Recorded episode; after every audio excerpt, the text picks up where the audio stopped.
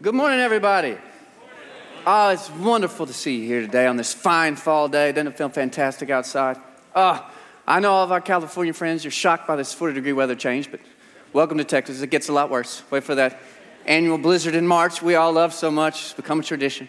We are glad to have you. If it's your first time here, my name's Austin. I get to serve here as one of our lead pastors. If you're joining us for the first time, first time in a long time, maybe first time at church ever, we're just glad that you're here. And we hope that you feel loved and welcomed and wanted to fit right in and make yourself at home here today at the Vista. Before we jump in, I wanted to bring your attention to one important thing, and that is that we've got our annual For the City event coming up this next Saturday, Saturday morning. Uh, we start off here, and then we just go off into our city, and we just do some things for our city. We find ways to bless people and help ministry partners and all sorts of good stuff. There are projects that kindergartners all the way up can help with. And so if you haven't signed up, please do that at thevista.tv slash city. And then in relation to that, one of the projects we have is cleaning up this property called 206 in East Temple. It's actually a property that our church purchased recently. We purchased it from one of our mission partners, Impact Temple, over in East Temple. Wonderful church. I know a lot of you have been over there and helped them with some different things. They weren't using the building.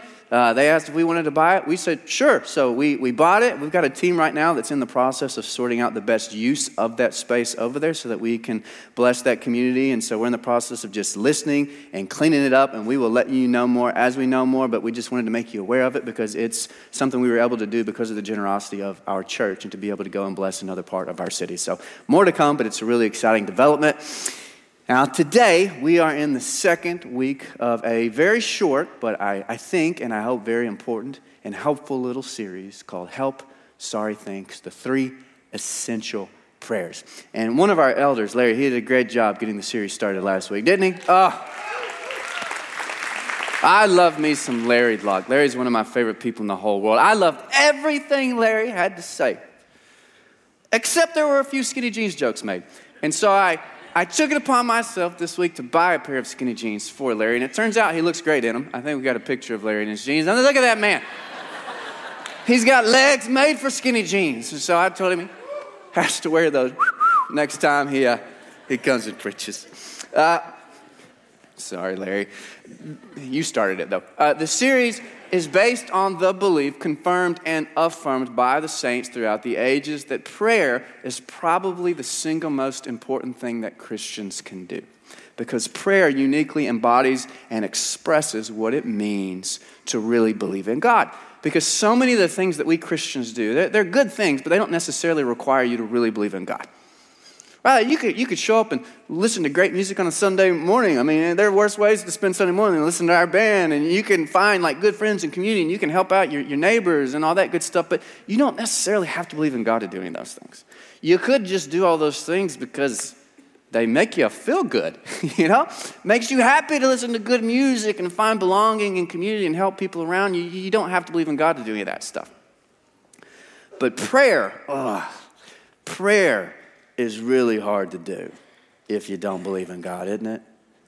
Because it just feels like such a waste of time. Because why would you waste your time firing these petitions and thoughts out into the ether so they can ricochet around the empty heavens if nobody is home? Why would you bother with that? And I get it. And I have had long seasons of near prayerlessness in my life where I just could not muster up the willpower to pray because it didn't make sense to me. I couldn't pretend like it made sense. And yet, when it comes to prayer, we have one of those paradoxical kind of chicken or the egg relationships wherein we pray because we believe in God. Absolutely.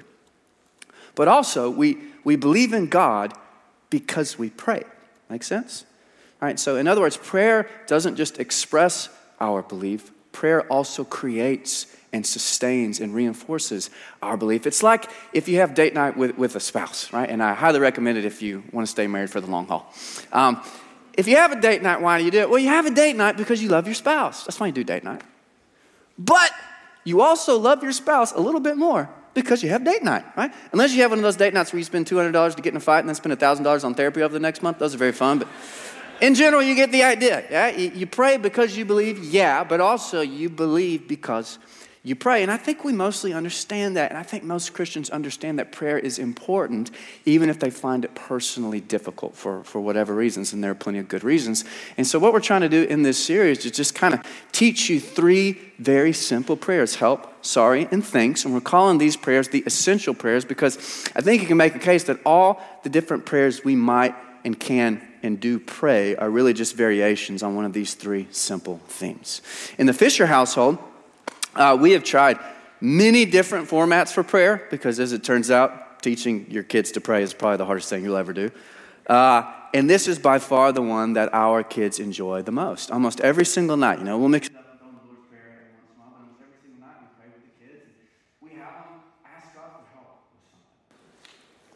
And then we have them tell God sorry for something they did wrong that day. It's usually a very extended prayer time. Um, and then we have them tell God thank you for something. Uh, last week, Larry talked to us about how and why we should say and pray help. And so now today, we're going to talk a little bit about why and how we must learn how to say and pray sorry. So if you have your Bibles open, we'll be in Psalm 51, basically right in the middle there. It'll be on the screen for you as well. We'll basically read the whole thing, verses 1 through 17. Psalm 51. This is David writing he says, Be gracious to me, O God, according to your loving kindness, according to the greatness of your compassion, blot out my transgressions. Wash me thoroughly from my iniquity and cleanse me from my sin, for I know my transgressions, and my sin is ever before me. Against you, you only, I have sinned, and I have done what is evil in your sight, so that you are justified when you speak, and you are blameless when you judge. Behold, I was brought forth in iniquity and in sin, my mother conceived me. Behold, you desire truth in the innermost being, and in the hidden part you will make me know wisdom. Purify me with hyssop, and I shall be clean. Wash me, and I shall be whiter than snow. Make me to hear joy and gladness. Let the bones which you have broken rejoice. Hide your face from my sins, and blot out all of my iniquities. Create in me a clean heart, O God, and renew a steadfast spirit within me. Do not cast me away from your presence, and don't take your Holy Spirit from me. Restore to me the joy of your salvation, and sustain me with a willing spirit. Then I will teach transgressors your ways, and sinners will be converted to you. Deliver me from blood guiltiness, O God, the God of my salvation. Then my tongue will joyfully sing of your righteousness. O Lord, open my lips that my mouth may declare your praise. For you do not delight in sacrifice, otherwise I'd give it. And you're not pleased with burnt offering. Rather, the sacrifices of God are a broken spirit, a broken and contrite heart, O God, you will not despise. Psalm 51, verses 1 through 17. So, in preparing for this series a few weeks back, I did a, a one day speed read of all 150 Psalms in the book of Psalms. And one of the things that immediately jumps out in just even a cursory speed read is that there are a whole lot of help prayers in the book of Psalms, but there are very, very few sorry prayers in the book of Psalms. Time and time and time and time and time and time again, Israel would ask God for help. They said, God, please help me and deliver me from my enemies, and maybe while you're at it, kill them and set their loins on fire. You know, some version of that psalm, of that prayer, appears almost every other psalm in the book of Psalms because Israel was very comfortable asking God for help. Larry talked about that last week. It's a good thing. If you know God, then you know that God wants you to ask for help. So that's a good thing. Israel was very comfortable asking God for help. But it would appear as though Israel was not nearly as comfortable telling God sorry. In fact, out of the 150 Psalms in the book of Psalms, only about seven of them are considered penitential or sorry Psalms. Seven out of 150. And I gotta be honest, I think that's being a little bit generous because a number of those allegedly sorry Psalms are more I'm sorry you feel that way than they are I'm sorry, if you know what I'm talking about. And don't get me wrong, I like those Psalms too. Those are some of my favorites. The I'm sorry you feel that way Psalms. But grading on the stricter uh, Austin Fisher curve here, I think we have to admit that out of 150 Psalms in the book of Psalms, only about four of them are truly penitential I am sorry Psalms. So, to frame the math another way, if the Psalter, if the Psalms are any indicator, Israel only spent about 2% of her prayers saying that she was sorry. And I got to admit, when I realized this, it, uh, it occasioned a bit of judgment on my part. I was very disappointed with my Old Testament ancestors. But then I, I thought a little bit about what the analytics would say about my prayers. And I realized that, you know what? I don't like saying I'm sorry very much either. Anybody else? Like, I cannot be the only person who literally has a physical aversion to apologizing. When I am confronted with a situation where I need to apologize, y'all, my stomach drops and my chest tightens and my pulse quickens. And my very first thought, without fail, is what? How do I get out of this, right? How can I avoid apologizing in this situation? And I don't mean to brag. It's not polite to brag in public, but I just, I got to tell you how it is. I am so good at finding ways to not apologize. It is, it is a gift. I will find a way where there seems to be no I. I'm an apology avoiding Einstein. I can work all the angles, I see all the algorithms. I can always find a way. And, and I'm going to assume from your reaction I'm probably not alone in this, and I am uh, surrounded in this room by my fellow uh, apology avoiding Einsteins this morning. And that might not be that big of a deal. Whatever, we just don't like to apologize a lot. Fine. It might not be a big deal. Were it not for the rather inconvenient fact that you and me are wrong and in the wrong all the time. Turn the person beside you and say, hey, you're wrong, man. You tell them, they need to hear. You're wrong. You're wrong. I'm wrong. You're, we're wrong. We're wrong. You're wrong. You are. You're wrong. Look, I try to find some stats on this. Some stats on how many mistakes human beings. All right, some of you can stop now. You're taking it. I mean, we get. Tell everybody. I tried to find some stats on this, on, how many mistakes human beings make every day. Googled it. Turns out this is not a number you can come up with because the number is incomprehensible. Every single day you are wrong. You are wrong about the time the trash is picked up, the quickest route to school, the tone of the email, the interest rate on the loan, the intention of your neighbor, the propriety of the social media post. I wonder if everyone wants to see this video of me working out. No, they don't. Ever. But I think, man, no, we never want to see it. And the people who do want to see it, you probably don't want to see it, okay? I'll let you figure that one out. Many of our mistakes, though, we make these mistakes every day. You make mistakes, I make mistakes. Many of them, they're not that big of a deal. They're just mistakes. It's fine, whatever. But many of our mistakes are a big deal. They're mistakes that are so serious that they require a different name.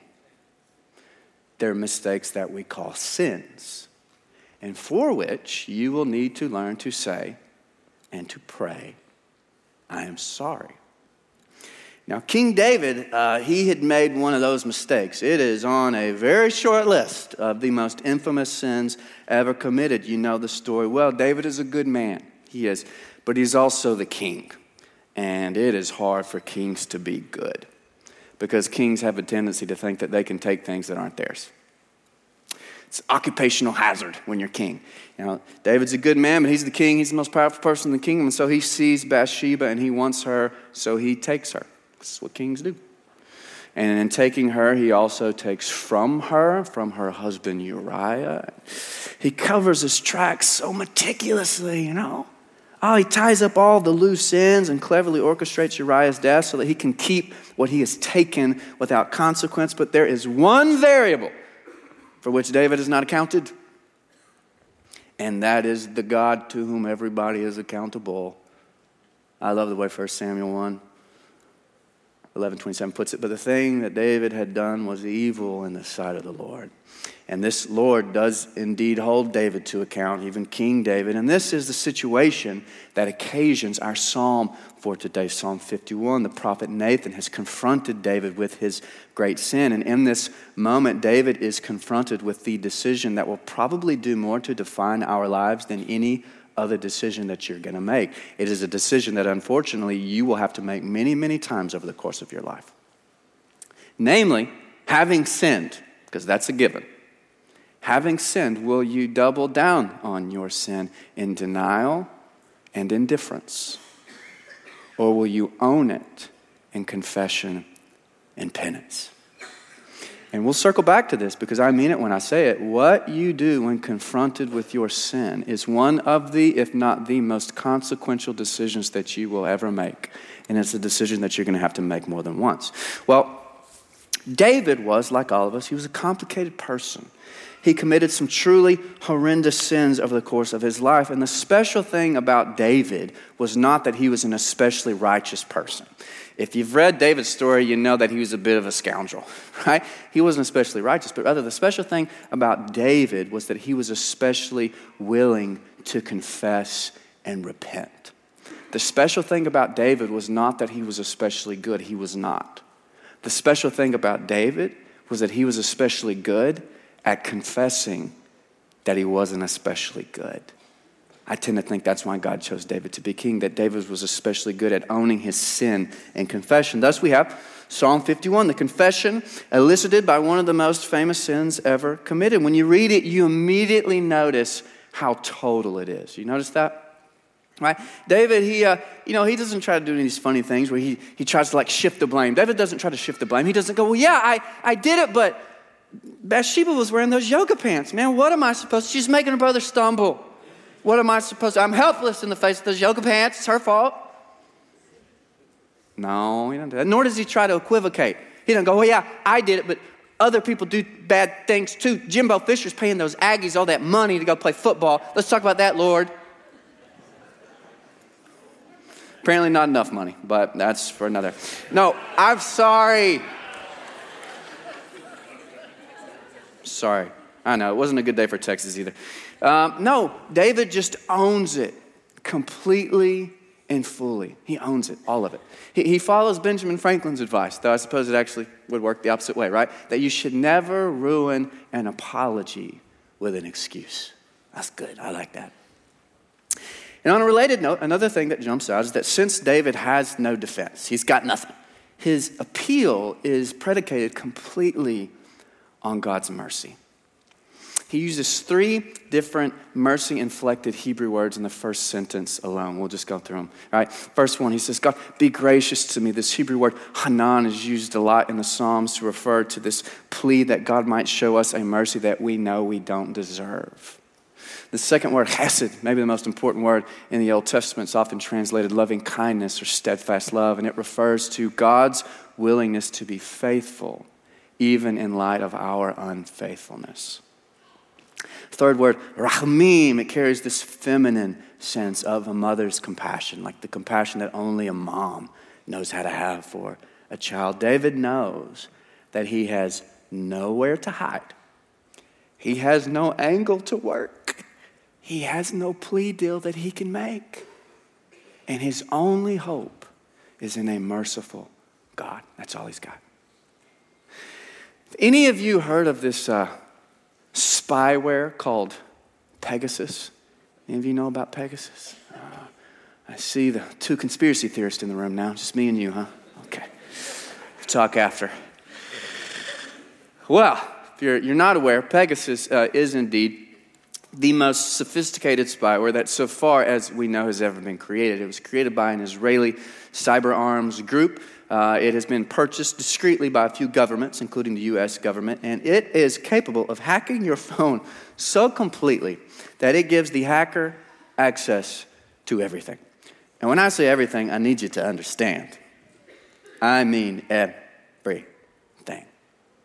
text messages, call logs, social media DMs, app DMs, passwords, internet browsing history, photographs, and video. It can even secretly turn on your video camera and microphone and record you without you ever knowing it has happened.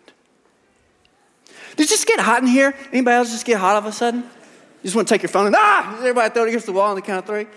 Now, that's kind of scary stuff. I know, that's scary stuff. But thankfully, we have all come a very long way when it comes to cybersecurity, right? And so we all know that when you get that email from the anonymous stranger saying, hey, click on this link and I'll give you $5 million, all you got to do is give us your social security number. What do you do? You don't click on the link. If you're still clicking on the link at this point, you deserve that virus, okay? That is survival of the fittest, man. You got to learn, got to adapt. Can't be clicking on that link. Nobody trying to give you $5 million. Come on. So all you do is you don't click on the link, right? We all know that. It's fine. Well, I'm afraid that this is where the news gets a bit bleaker. Uh, because Pegasus is so sophisticated that a hacker actually doesn't even have to get you to click on or download anything in order to hack your phone with it. Simply put, if a hacker has Pegasus and wants to hack your phone, it's game over. There's nothing you can do about it. Not a thing. You don't have to click on anything. As one intelligence agent put it, people are always asking me what they can do to prevent this from happening. The real honest answer is nothing. Now, thankfully, only a few governments have the old Pegasus technology at this point, but well, it's not going to stay that way. Pandora's box has been opened, and we should all be preparing ourselves for a future in which all of our deepest and darkest secrets are brought to the light. Happy Sunday. Um, so I was thinking about this the other day, and I had this thought, this very stupid thought that I'm real confident you've all had. Here's what happened I had done something wrong. I, I, I know that's shocking, but just hang with me. I'd done something wrong, and I clearly owed somebody an apology, but as has already been very well documented, I do not like to apologize very much. So I was trying to find a way to avoid it. And I'm usually very good at this. I can usually always squirm myself off the old apology hook, but in this particular instance, I didn't know what to do. I, there's no way for me to squirm off of it. And so I decided that what I would do, instead of giving this apology that I obviously owe this person, what I would do instead is I would just commit myself to being perfect for the rest of my life. You ever done that? Because that could maybe even out the scales a little bit. You know, maybe if I'm just perfect for the rest of my life, then nobody will notice I didn't give this apology because I am such a stubborn, obstinate sinner that I would rather talk myself into believing that I could just be perfect for the rest of my life than I would give the stupid apology. So that was the plan. Then I listen to this podcast about the aforementioned Pegasus spyware and about how we should all be preparing ourselves for a future in which all of our deepest and darkest secrets are brought to the light. And I thought to myself, uh oh, you boys in trouble. Oh my gosh, I'm in so much trouble. Because I don't know about y'all, but man, I have done and said and thought some terrible things. Terrible things. And I've tried to live an honest and accounted for life. I've really tried to do that. But man, nobody knows everything I've done wrong. I don't even know everything that I've done wrong. How could I? I have no doubt that if all those things came full to the light, I would be humiliated. So I know that. And it makes me want to clean up my act and get it all together. You better get it all together fast, man, before it all comes out. But as a person with a very long history of being me, I also know this is not a very good plan. Because if I had it in me to just get it together and clean it all up, I would have done that a very long time ago. And so I find myself in a bit of a situation here. And you, my friend, are right there with me. Because whether it's Pegasus spyware or the judgment seat of Christ, we are all approaching a future in which all of our deepest and darkest secrets and sins are brought to the light. And we do not have it in us to just clean up our act and get it together. And so, what exactly are we supposed to do here about our situation? I know, I know. Well, Psalm 51 is not the only sorry psalm that David wrote. As I mentioned, he was a bit of a scoundrel, and so he had a few opportunities to write these psalms.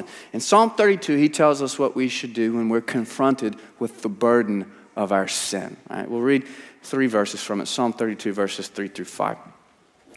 David says, When I kept silent about my sin, my body wasted away through my groaning all day long. For day and night your hand, God, was heavy on me. My vitality was drained away as with the fever heat of a Texas summer. Selah. Now, I acknowledged my sin to you, and my iniquity I did not hide. I said, I will confess my transgressions to the Lord. And you forgave the guilt of my sin. Because if keeping all of our sin secret is not an option, and it's not. And just cleaning up your act and getting it all together is not an option, and it's not. Then our only reasonable, sane option on the table is to become people for whom confession and penance is just the most natural thing imaginable. Uh, it's like a cup of coffee in the morning. It's like, how's the weather? It's something that's just normal for us. It's a way of life. And I know that that is going to sound really awful to a lot of us, but deep down, I think we know that it is our only hope. I think we know we do not have any other options. One of my favorite uh, TV series of the past couple decades was called True Detective. Um, and there's this one episode where we discovered that one of the detectives, Rust Cohle, that's McConaughey's character, he, uh, he's this master of eliciting confessions from people. So anytime Louisiana law enforcement needs to get a confession, they send in Rust Cohle and he gets it. At the very end, one of the other detectives finally asks Russ, like, hey, how do you always get people to confess to their sins? How in the world do you do that? What's your secret? And I want you to listen to what he says. He says, look, everybody knows that there's something wrong with them. They just don't know what it is. Everybody wants confession, the guilty especially, and everybody's guilty.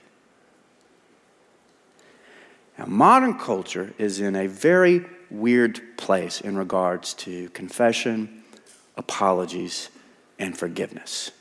You've, you've probably noticed. Because, on the one hand, we are the most, you know, lenient, permissive, laissez faire culture, like in the history of the West, the Wild West out there, man. Whatever, you don't need to apologize for anything, man. You just do you. And so long as you doing you doesn't involve you killing somebody else, it's all good. You don't need to apologize. So you got that going on. But then on the other hand, we can be so cruel and cold and mean about certain things.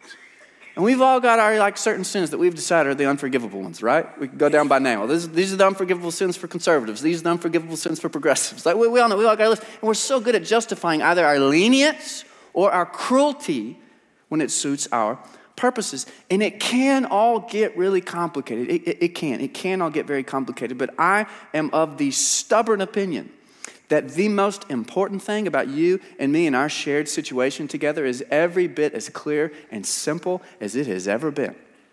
And the most important thing about you and me and our shared situation here together is that we, we, without exception or qualification, we are all sinners. And yet we are sinners in the hands of a very merciful God. That's the most important thing about our situation. Now, this does not mean that sin does not have consequences. It does, and it should. But it does mean that confession and penance, they have consequences too. Good, joyful, restorative consequences. And that's why every good classic Christian guidance on prayer or the spiritual life will tell you that you ought to start off your day with a confession of sin. Any good advice you get on the Christian spiritual life is going to tell you, hey, you, you ought to start off your day with a confession of sin. Why? Well, because then as the day proceeds and you inevitably do something stupid or immoral, right? And sometimes those lines blur a little bit. You do something immoral, and your inner defense attorney leaps up to your defense. You all have the inner defense attorney too, I'm assuming? Anytime you do something wrong, he just hops up and he's like, oh, wait, wait a minute, Your Honor. Let, let me explain why. Right, let's talk about Jimbo Fisher some more. You know? I mean, uh, let's not get this thing twisted. When you're in a defense attorney, he jumps up and he starts trying to defend you. Then the Spirit of God can confront your inner defense attorney with the good and happy news that his services are not needed. Because you've already confessed to all the charges. You start off the day going, Your Honor, uh, guilty of all those things and many other ones you probably don't know about. And you know what's so awesome about that? Now you don't have to try to spend the rest of your day, waste the rest of your day trying to defend yourself. You thought how much your time and energy you spend trying to defend yourself? Because you've already confessed to the charges. And defending yourself, y'all, you, you know whose job that is? That is Jesus' job. And Jesus is very, very good at it. Amen? Now, we're going to give ourselves a few moments to, to respond. Right? You know the drill. You can stand and sing, sit and pray, receive communion, go pray with somebody. Maybe some of us need to go do some confessing and pray with somebody. But first, we're going to have one of our elders, as we've been doing throughout this series, come up. Jude, you can come on up, buddy. And what Jude is going to do is he is going to lead us first in a prayer of sorry and confession together, after which we'll then have a time for us to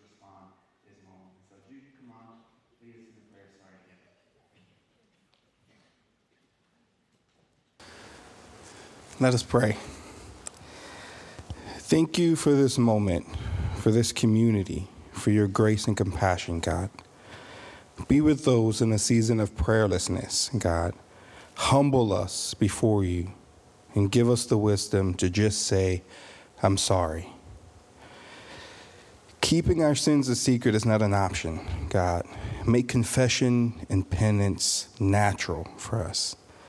When confronted with our sins, help us not ruin our apologies with excuses. Give us strength, God, because as inconvenient as it seems, we're wrong. We sin all the time, but we're accountable to you. The good news is that our God is gracious, faithful, compassionate, and merciful. In your name we say, Amen.